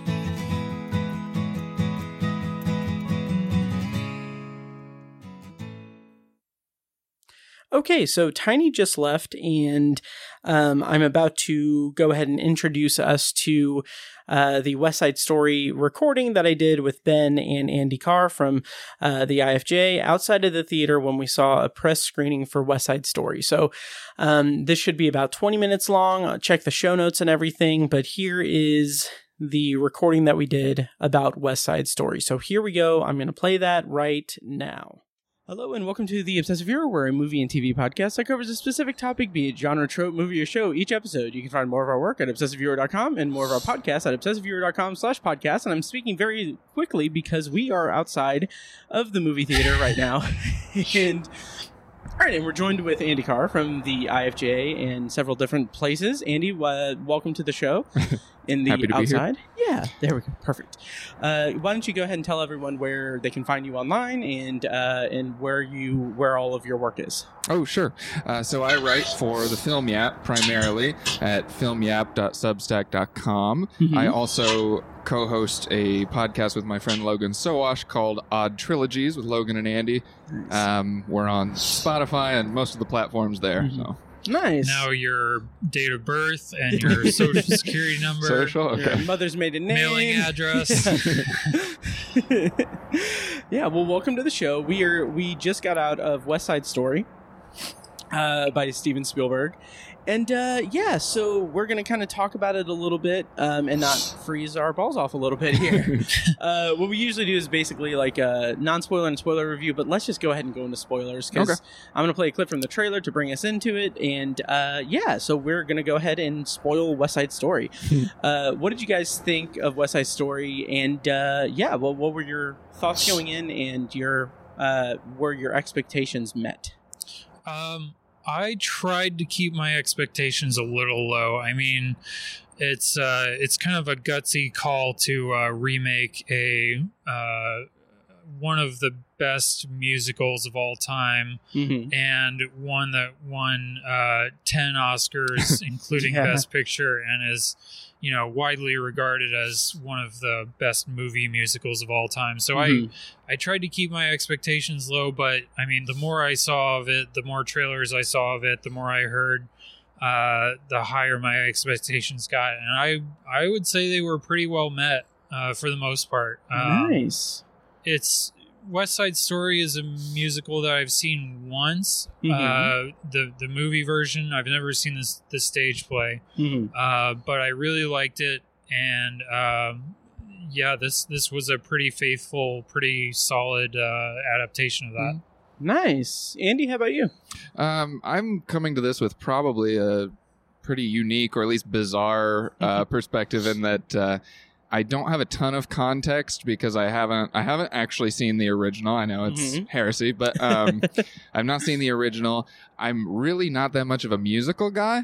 Okay. Um, I understand West Side Story is a classic and super influential, and I've heard most of the songs I heard in this movie before. Mhm. Um, I thought it was visually stunning, and the whole like the sound design in general was Mm-hmm. gorgeous and just a pleasure to look at and lis- listen to. oh yeah. Um, I I think, and I and I thought the the way that kind of the social political Mm-hmm. commentary was articulated was really fascinating to Mhm. to follow along with. Um, but uh, I I was kind of. I was checking my watch for like the Oh, last yeah. third. I was, I was a little. I thought it dragged a little bit after the kind of the climactic big battle. rumble. Yeah. Yeah. yeah. I I I saw the original like years ago, and I saw it uh, performed on on the stage at uh, Speedway Senior High School uh, when I was a teenager, and uh, yeah, and I I had pretty middling expectations here. I didn't really have many expectations here, but I too thought, okay, well, it is pretty ballsy to remake West Side Story Mhm. But also it's Spielberg doing it, so I feel like Spielberg has like the clout to be able to do whatever he wants, right. obviously. But uh, but I knew that he would kind of have this. Uh, he would have care with it and everything. He would he would handle it with care, and I think that he did. Like to your point, Andy, about the visual style and everything. Um, I kind of found it really fascinating the way that it deals with, or the way that it showcases uh, the cinematography in a unique way. I kind of felt like it was an ode to like old old style Hollywood and like Technicolor filmmaking and stuff, or like it's just very vibrant. While Mhm. the set design is very much like stage set dressing, but you know three dimensional and everything, and just looked really cool. Um, yeah, and, yeah, yeah. It- to elaborate on that a little more, I Mhm. thought it, while I was watching the movie, I just couldn't stop thinking like I don't really think I've seen another movie, at least in recent memory, that looks Mhm. anything like this movie. Just because, Right. Mhm. like you said, the the kind of color quality and filmic quality of it was very old school, retro, but it it still felt the way it was shot, the way the camera moved, the compositions and the editing felt a lot more modern. So it was a re- like a really interesting blend that you know maybe only somebody like Spielberg could have pulled off. Yeah. Um, and I was just kind of enamored by that the whole time. That Yeah. contrast. Yeah, Ben, what did you think of the cinematography? Uh, yeah, set? it is visually just incredible. See this on in IMAX if you can. See Mhm. it in Dolby if you can. yeah. Just see it on the biggest screen possible. yeah. And uh, yeah, the the choreography, the colors, like from the costumes, the set design, all of it Mhm. just looked incredible. Um, yeah. yeah. Uh, there's uh, the one of the dance sequences uh, at at a high school dance or whatever hmm uh, just really blew me away. That and uh, the America sequence were just incredible. Oh yeah. I yeah, love Oh, those. And I, I love the gym sequence in the Mhm. uh, 61 version as well. That Mhm. one, uh, from what I remember, is almost kind of like a dream sequence, I think. Interesting. So, uh, that one, this in this version, it doesn't quite get to that level, but it's Mhm. still just, it looks great. Mhm. Uh, Yeah. The choreography, the, the set design, all of it is just really great. And, and Mm-hmm. Nice. the, the blocking with the camera work, just, uh, Outstanding. top level. Yeah. Oh yeah. Did um Ben? When was the last time you saw the original, the '61 version? Because I feel Um, like of the three of us, you probably saw it more recently. maybe two years ago. Okay. I saw it for Unspooled. So oh, nice. uh, nice. two, maybe three years ago. Okay, yeah. nice. Yeah, I watched it maybe five years ago, and it was like a thing where I was like half asleep during it, which is normally basically how I watch movies. Yep. But um, but yeah, I was really impressed with just the film quality of it and the way that it just the the the momentum of it. Like you said, Ben, the camera work, the blocking, the choreography of the dancing was just immaculate, like incredibly meticulous. Um, and do, I'm trying to rack my brain. I was thinking about this during the movie, but and I'm I feel like I'm going to I'm going to ask this, and then it's going to sound stupid because maybe there is one. But has Spielberg ever done a musical like this? I don't Uh, think so. Not to my knowledge. Okay, Yeah. okay, okay. So He's- that's interesting. Well, I know The Color Purple is not a musical, but Oh, was that a stage play? It was a stage play. Okay. Yep. Yep. So, Um, and the dinosaurs do have that rap scene in Jurassic Park, Oh, yeah. so that's Yeah. cool. How could I Um, forget? yeah, yeah. Uh, what did you guys think of the performances? I know that the actress playing, uh, oh, geez, Maria is a newcomer. Um, Yes. Oh yeah. apparently Yeah. she performed in her high school Oh and wow. was cast in this. I, I thought she was great Mhm. in this. Um, Rachel Segler. Zegler. I thought I thought everybody pulled their weight pretty Mhm. well. Um, I mean, I, I, I know there was a lot of kind of hubbub and pushback about Ansel Elgort when Oh, the, yeah. when the trailer first came out. People saying, "Oh, he can't be Tony" or Mhm. whatever. And you know, I, uh, watching the movie, I did keep kind of questioning. I was like, he feels like a weird fit for this role. Yeah. like he was acting well. Like it was, Yeah. it was a good performance, but it was like I wouldn't. I wouldn't have made the same choice to pick Right. him. was I- yeah. was this his first musical? Uh, unless you count Baby Driver. I was gonna say. Oh, yeah. um, I think so. It's I'm not um, sure. Yeah. Let me look because uh, he kind of has like, I don't know. I I don't know he- anything I'm pretty about sure he him. has stage experience, so he Probably. might have done a musical Yeah. live before. Um, yeah. Uh, But yeah, Uh, I I agree. All of the performances were really Mhm. great. Um, Ariana DeBose as Anita was uh, Oh, fantastic. yeah. That was the uh, Rita Moreno role in the original. yeah. uh, which again won an Oscar. So Mhm. Mhm. It was so cool Uh, to see her have such a prominent role in it too, Rita Yeah. Moreno. yeah, Yeah. um, and uh, I maybe you can look this up or I'll, Mhm. I'll bring it up. Uh, David Alvarez as Bernardo was also pretty great. oh yeah. Yeah, just uh, really solid all around. Um, Yeah. Uh, I was also surprised to see Corey Stoll in it. Um, Oh he yeah. did he did fine. He did a good job, I Yeah. think. But uh, that was an interesting interesting casting choice, I think. Right. Um, yeah. Well, let's see. Okay, so f- kind of final thoughts on this. It's a brief one, but I'm freezing a little bit. Uh, overall thoughts. How did you feel about the dramatic tension of the movie? And that's a big question and everything. Like uh, the actress playing Anita, I think she did a really good job of capturing the emotion of of her scenes and everything. How did you guys feel about the drama as it was presented in the movie? Um, I may be blaspheming in Sondheim's church here, but um, Oh, yeah. I. Uh, I, I think more of my my issues with this or the kind of drawbacks I felt were Mhm. like with the source material or the the Mhm. story as it is meant to be told rather than like this Yeah. iteration of it. I, I had a lot of trouble like engaging with the characters after the rumble Sure. Um, Yeah. after Tony kills a guy. Yeah. um, and I was like, yeah. I don't. I, yeah, I, I'm I'm pretty good when I'm watching a movie at not kind of immediately writing off any character and being like, okay, you did that, now you're morally reprehensible, and I hate you. I can pretty much feel with feel for any character, but I just I was struggling to figure out where, like, what this movie wanted me to to take home and what it Yeah. wanted me to kind of feel about each of these characters, or maybe it didn't want me to feel anything in particular, just wanted me to Mhm. respond. Right. But I had a very hard time with that last kind of 30 minutes where it was just chaos. Yeah. I, I had forgotten the plot development after that rumble when Mhm. uh, Maria basically uh, says, "Oh, you know, you killed my brother. No, no big deal." But right, Right. that scene was Uh, weird. Yeah. so I I had forgotten about that until I kind of saw it coming this time around, and I don't know. I I f- feel like I was a little more forgiving of it this time around. Not necessarily because of the performances or whatever, but I I don't know. I started to remember like, oh, uh, this Bernardo wasn't exactly the nicest dude to her. So Right. Right. um, yeah, I, I- it, it Yeah. didn't uh, it didn't ruin it for me. But Sure. would I have written it uh, a little differently? Probably. Yeah. Mhm.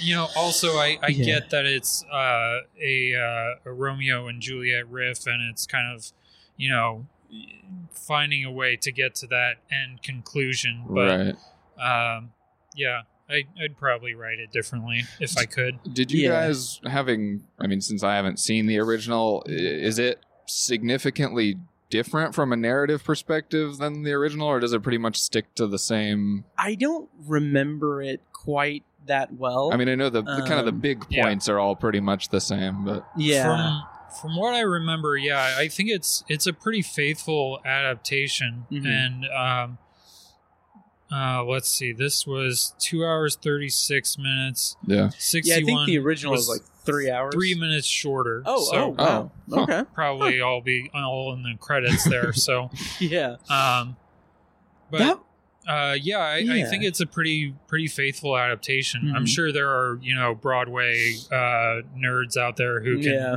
fact check me on that. But Right. yeah, check out the moviestate.com for all your hate mail. but um but yeah, the the the idea I, I don't remember in the original or in the stage play if Tony kills Bernardo out of self defense or anything, but here it's like clearly like, oh, yeah. it's revenge immediately. yeah. You're right. And like that, like you said, it kind of makes me feel a little bit like iffy on it. Like I don't, I can't. Like there's a quick line where he's like, "I'm going to go to the police or something," but I came to see you or whatever. Yeah. And then they're planning their escape, and I'm like, "Oh, okay, you you kind of made a pretty big leap there." Right. um, and that kind of just that kind of soured it for me too, as well. So yeah, I Yeah. think if there are any changes, it might be like they might have added in a song or two there. Like Mhm. I, I don't know if the Rita Moreno song in this one Mm. was in the original one Oh, okay. Yeah. because I don't. Uh, again, it's it don't don't quote me on this, but I Mhm. don't think the Yeah. uh, shopkeeper person in the Mhm. original had much of a role. yeah. So Huh. One thing that I thought was kind of curious, and I'm curious how it relates to the original, if this is a character that was in the original, but the the I can't I don't know their name, but um, it uh, was it was it a uh, uh, transsexual character? Oh yeah, I think it was Yeah. a transgender character, Transgender, and also maybe I, I couldn't tell for sure, but it almost seemed like she he he was like Puerto Rican but white passing, Maybe or some sort Hmm. of other ethnicity, Yeah. but kind of Okay. could pass as white. Yeah. that Um, did kind of come back to me because I think there is someone like that Okay. if not like uh coded as a girl Mhm. uh then maybe just like it was like someone younger okay. than Oh, okay. the other was- jets Yeah. so I was thinking in the original, is it maybe like a tomboy character that's trying to maybe yeah. maybe something like that? Yeah. Um. Well, and Yeah. I, I really liked I liked all the moments that we got with that character. And I liked following that character's kind of background thread through the whole Yeah. movie. But by the time the credits rolled, I I was I didn't really feel like I got to connect with that like character. that character was yeah, I was like, why? Yeah, why were you there? Yeah. I wanted yeah. a reason to love you, but right. Yeah. All right. Well, I think that'll just about do it. Uh, Mhm. This is our. Well, I'm hoping to do three different recordings and throughout the week because we're going to do. There's a don't don't look up screening tomorrow, and then Wednesday's Nightmare Alley, and then I'm going to pitch to tit uh, titch. I'm going to tit it all together. I'm going to stitch it all together for a full episode. But anyway, Andy, thank you so much for joining us Oh, for thanks for having me. chatting about uh, West Side Story. Once again, can you tell everyone where to find you on social media and your podcast and your writing and all of that good stuff? Oh, sure. Uh, you can find my writing at uh, filmyap.substack.com. Uh, and you can find my podcast, uh, Odd Trilogies, on Facebook or at Odd Trilogies on Instagram. Nice. And what was the most recent odd trilogy you did? Because the whole Uh, premise of the podcast is that you put together three not necessarily connected movies. Sure. Yeah, yeah, yeah. We, we find uh, three movies that are connected by some significant element, whether they're Mhm. part of the same series or maybe it's just a single director or a director actor pair or even just like a Mhm. thematic connection, you know, or maybe they're three movies about Santa Claus or something. um, you know, uh, the the odder the better we say. Mhm. Um, but our, our most recent one was the rise of Chloe Zhao, uh, Oh, nice. director of Nomadland and Etern- Marvel's Eternals, the recent release. So Nice. we kind of chronicled her rise to prominence. Yeah, Excellent. Awesome. Well, yeah, check Have- that out. Have Yeah. you done any Happy Madison movies? we've not. we do have some Adam Sandler in our kind of backlog that we're Okay. that we're working up to. Oh but God. Okay. Oof. Well, can't wait to hear what you guys come up with and everything. you. And Ben, uh, do you want to do, do you want to plug your site? Say that again. Do you want to plug your site? Sure. Yeah. Uh, yeah, the moviestate.com. Um, it's up and running. Uh, be on the lookout for, hopefully, by the time this comes out, I'll have a uh, West Side Story review posted uh, on there. And then uh, you can find links to all my social on there as well. All right, awesome. Well, thank you guys so much for joining me, and uh, yeah, we will be back uh, for another thing in this recording, so you guys won't really miss anything. so I don't know how to transition out. So anyway, thank you guys for listening, and enjoy this next segment, and thank you guys for chatting with me. Okay, and thank you so much to Andy Carr for being a part of that recording after the movie, and sorry for the delay with getting this posted and everything.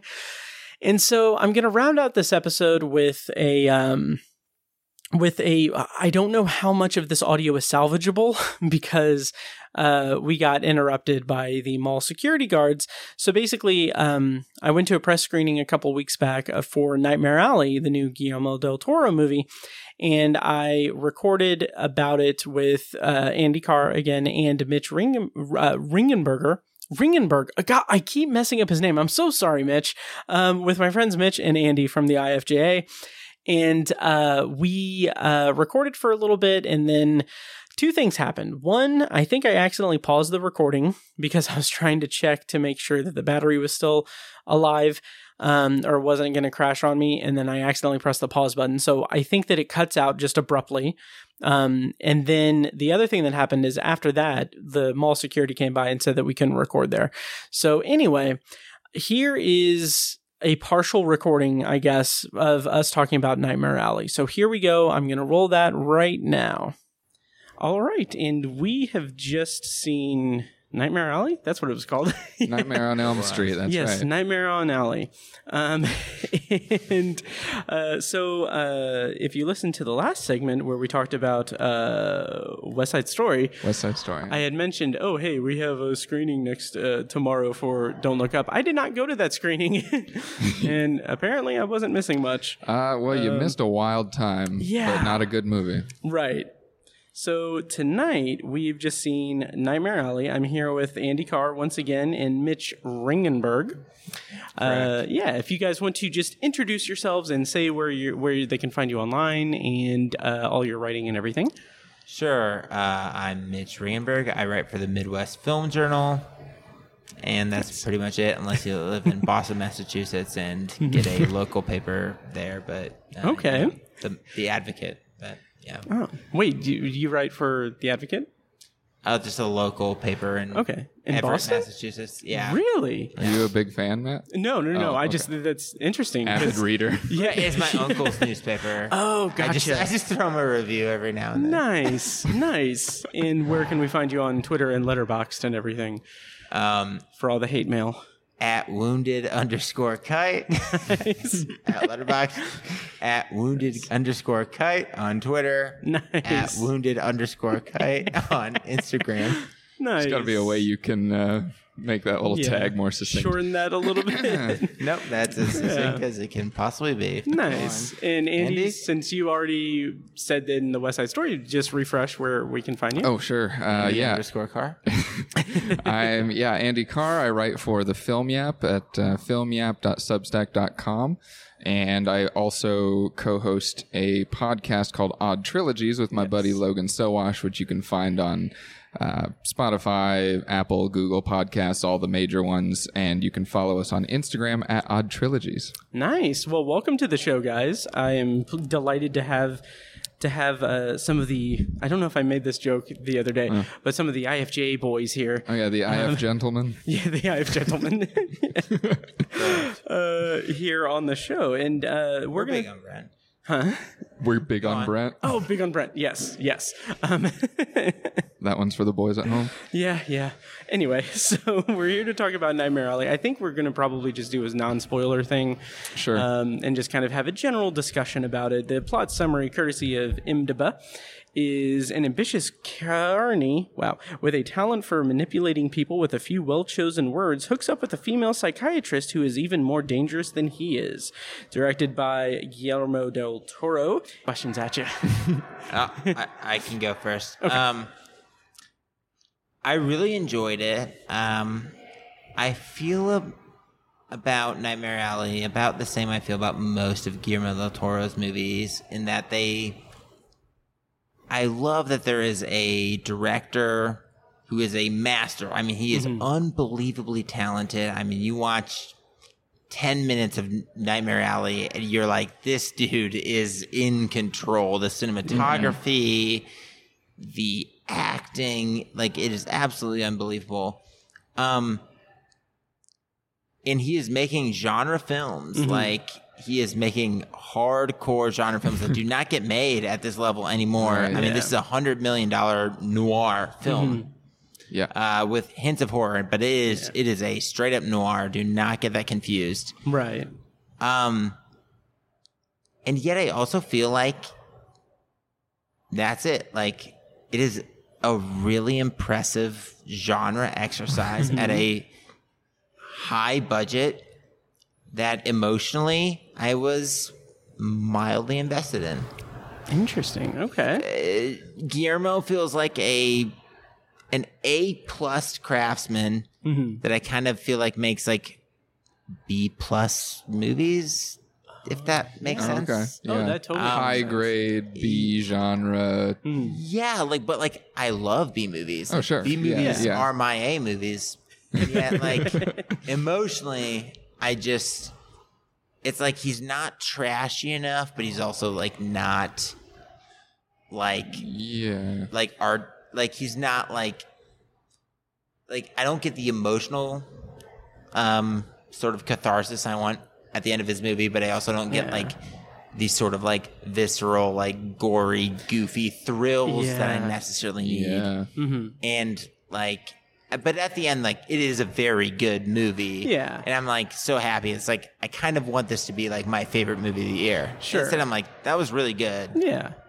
So that's where I'm at. He makes kind of like high grade B movies, like you said, and it's just the sheen of them is is really, uh, really impressive. Yeah. When when you're dealing with plots that are like really out there and stuff, like uh, like Out uh, there in the context of like um, what a modern audience is yeah, expecting. Yeah, Yeah, exactly. Andy, what did you think? Um, yeah, well, I certainly wouldn't add much to what Mitch said about Guillermo del Toro as a director. I think that's absolutely on point. He's kind of a master of his specific taste and Sure. and delivers on that uh, full stop. Um, I will say in regards to like yeah the emotional the emotionality of this story of this story and the uh, kind of plot on its own. Uh, do you curse on this podcast? Yes, fuck yes. yeah. I was kind of fucking bored. Oh yeah, um, I really liked the first hour, maybe hour and a half, where it's it's it mostly takes place in a carnival, um, and it's kind of Bradley Cooper's character taking or kind of coming up through the the carny life and figuring all that out and meeting all these interesting characters that seem to have maybe more layers than we're seeing at first, or at least than that than uh, Bradley Cooper's seeing at first. Um, but then it kind of it becomes something else and becomes more of kind of a noir thriller mystery uh, con job type thing Yeah. that was way less interesting to me than just kind of the let me figure out what the carny life is about Yeah. and, and all that so i liked the beginning and i liked the ending but Mm. i i got swept up in the slog in the middle I'm I'm kind of of the same mind. The there's like a hard reset about an hour in Yeah. where we jump a little bit and then we kind of have to just play catch up with uh, with the characters and then it's just like that carny lifestyle just kind of goes away entirely and then Right. transitions into like that noir thing, which I liked for the most part, but then then it kind of seems like for the f- throughout the whole beginning of the movie there are a bunch of instances where people are using like mentalist tricks. And then we get like something i thought was really effective in that first section was that we see we see it play out and then we see uh, just the explanation of it afterward. And it's so just like it's so clever to an extent how it plays out all each time. And then I feel like when we transition to the noir thing, there's a similar kind of thing, but it's not as compelling as like the little carny tricks and everything, and it's it plays out for far too long, and it's just it it kind of just seems like okay, we spent an hour with this fun carny atmosphere and everything, and the vibrant colors and just mm-hmm. the like the amazing like cinematography and everything, and then now we're transitioning into a more a more I wouldn't say conventional because I don't think Guillermo del Toro does anything conventional, right. No. but like a more a, a less vibrant like more straightforward noir thing as straightforward as he can be with it Right. um, and so that kind of took me out of it a little bit i did really like the the ending though which we won't spoil it or anything but i really enjoyed uh, the ending how it kind of all wrapped up and everything yeah I, I I would just say too, it's like I feel like when a movie is like very good that I want to be like great, Mhm. I feel like my review, I'm like spending so much time just being like, well, here's what stopped it from being great. And like, and in this case, it's like what this movie does so well is Mm-hmm. that like, I mean, visually, like the set design, every frame of this movie is oh, gorgeous. Oh, it's Oh, immaculate. absolutely. Movies don't Oh, yeah. look like this. they just no. do not look like this ever. It- well, it's like it's like what movies want to look like. Like that's what Yeah. it feels. It's, Oh, or like yeah. that's what movies look like in movies. yeah, they're like whatever. Like here's some boring. You know what I mean? Like Yeah. uh, Disney's uh, Carnival, like in theaters this January. Like, Yeah. like it's like it's like, and it's all computer generated. Mm. It's like whatever's computer generated in this movie is like completely seamless. oh I yeah didn't oh yeah notice anything. Oh, yeah. completely seamless. It's, when you said disney's carnival i immediately thought jungle cruise yeah, like Yeah, you- right. just Groaning on the inside. Right, I didn't want to like Yeah. say that because I haven't seen that movie. But like, it's spot on it's yeah like Guillermo del Toro is like a filmmaker, and mm-hmm. like, so it's like to me, it's like okay, the fact that this movie is like it's it's a really good movie, and mm-hmm. like we haven't even talked about the performances, Oh, but yeah. like Yeah. I felt like Bradley Cooper, like he's such a whatever actor to me. It does not get me Mhm. excited, but like I felt like he really kind of as the movie went on, I really bought his sort of like desperation. Like Sure. he's Yeah. a, he is a great film noir protagonist Mhm. protagonist in the sense that like he's a strong, like kind of sexy dude Yeah. at first, and then you're like as Very the movie goes on. Yeah. He's like You kind of see how- pathetic. yeah, you oh, see yeah, how he's much like of a like a totally a pathetic he loser. Yeah. scent is is is incredible Like, I see how you're. I see how the woman is drawn in. I Yeah. see how she's repulsed. right Um, my biggest complaint in this movie, and I mentioned this to you guys earlier, Mm-hmm. is like I think Rooney Mara, his like initial love interest, is Mm-hmm. Yeah. is like almost strictly a plot device. She's Yeah. very underused as an actress. And- Yeah. Oh, and and this is like one the like the latest of like ten movies in which she's oh, employed. yeah. and she's Oh, not yeah. great. Yeah, and like you guys were saying, she has an she has amazing acting chops and everything, Oh, yeah. and it's just so un just underserved in this movie. And like I was saying, that it's kind of a it's a, it's a thing where she is just she does one thing and it's only to serve what happens later in the movie and then she like does another thing and it's only to serve what happens there she doesn't have like any any actual arc except for Yeah. in relation to bradley cooper's character Yeah, there's just not a lot of agency No. there. no Yeah. I mean, Yeah. yeah. like I thought the atmosphere of it was completely engrossing and convincing, and I never once Mm-hmm. Yeah. thought like, oh, this is you know a facade or you know a, a story that's being told to me. It's just you know it's it exists. It, it Yeah. This is a world that I'm peering into, and yet for as much as I was kind of conceptually invested in it, I Mm-hmm. was never emotionally grabbed by it and it was just kind of like this feels like a love letter to something that maybe I lack the context Right. for. And so it's like, I'm happy for you, Yeah. Guillermo, but It's a love letter to World War II era Carney life. yeah.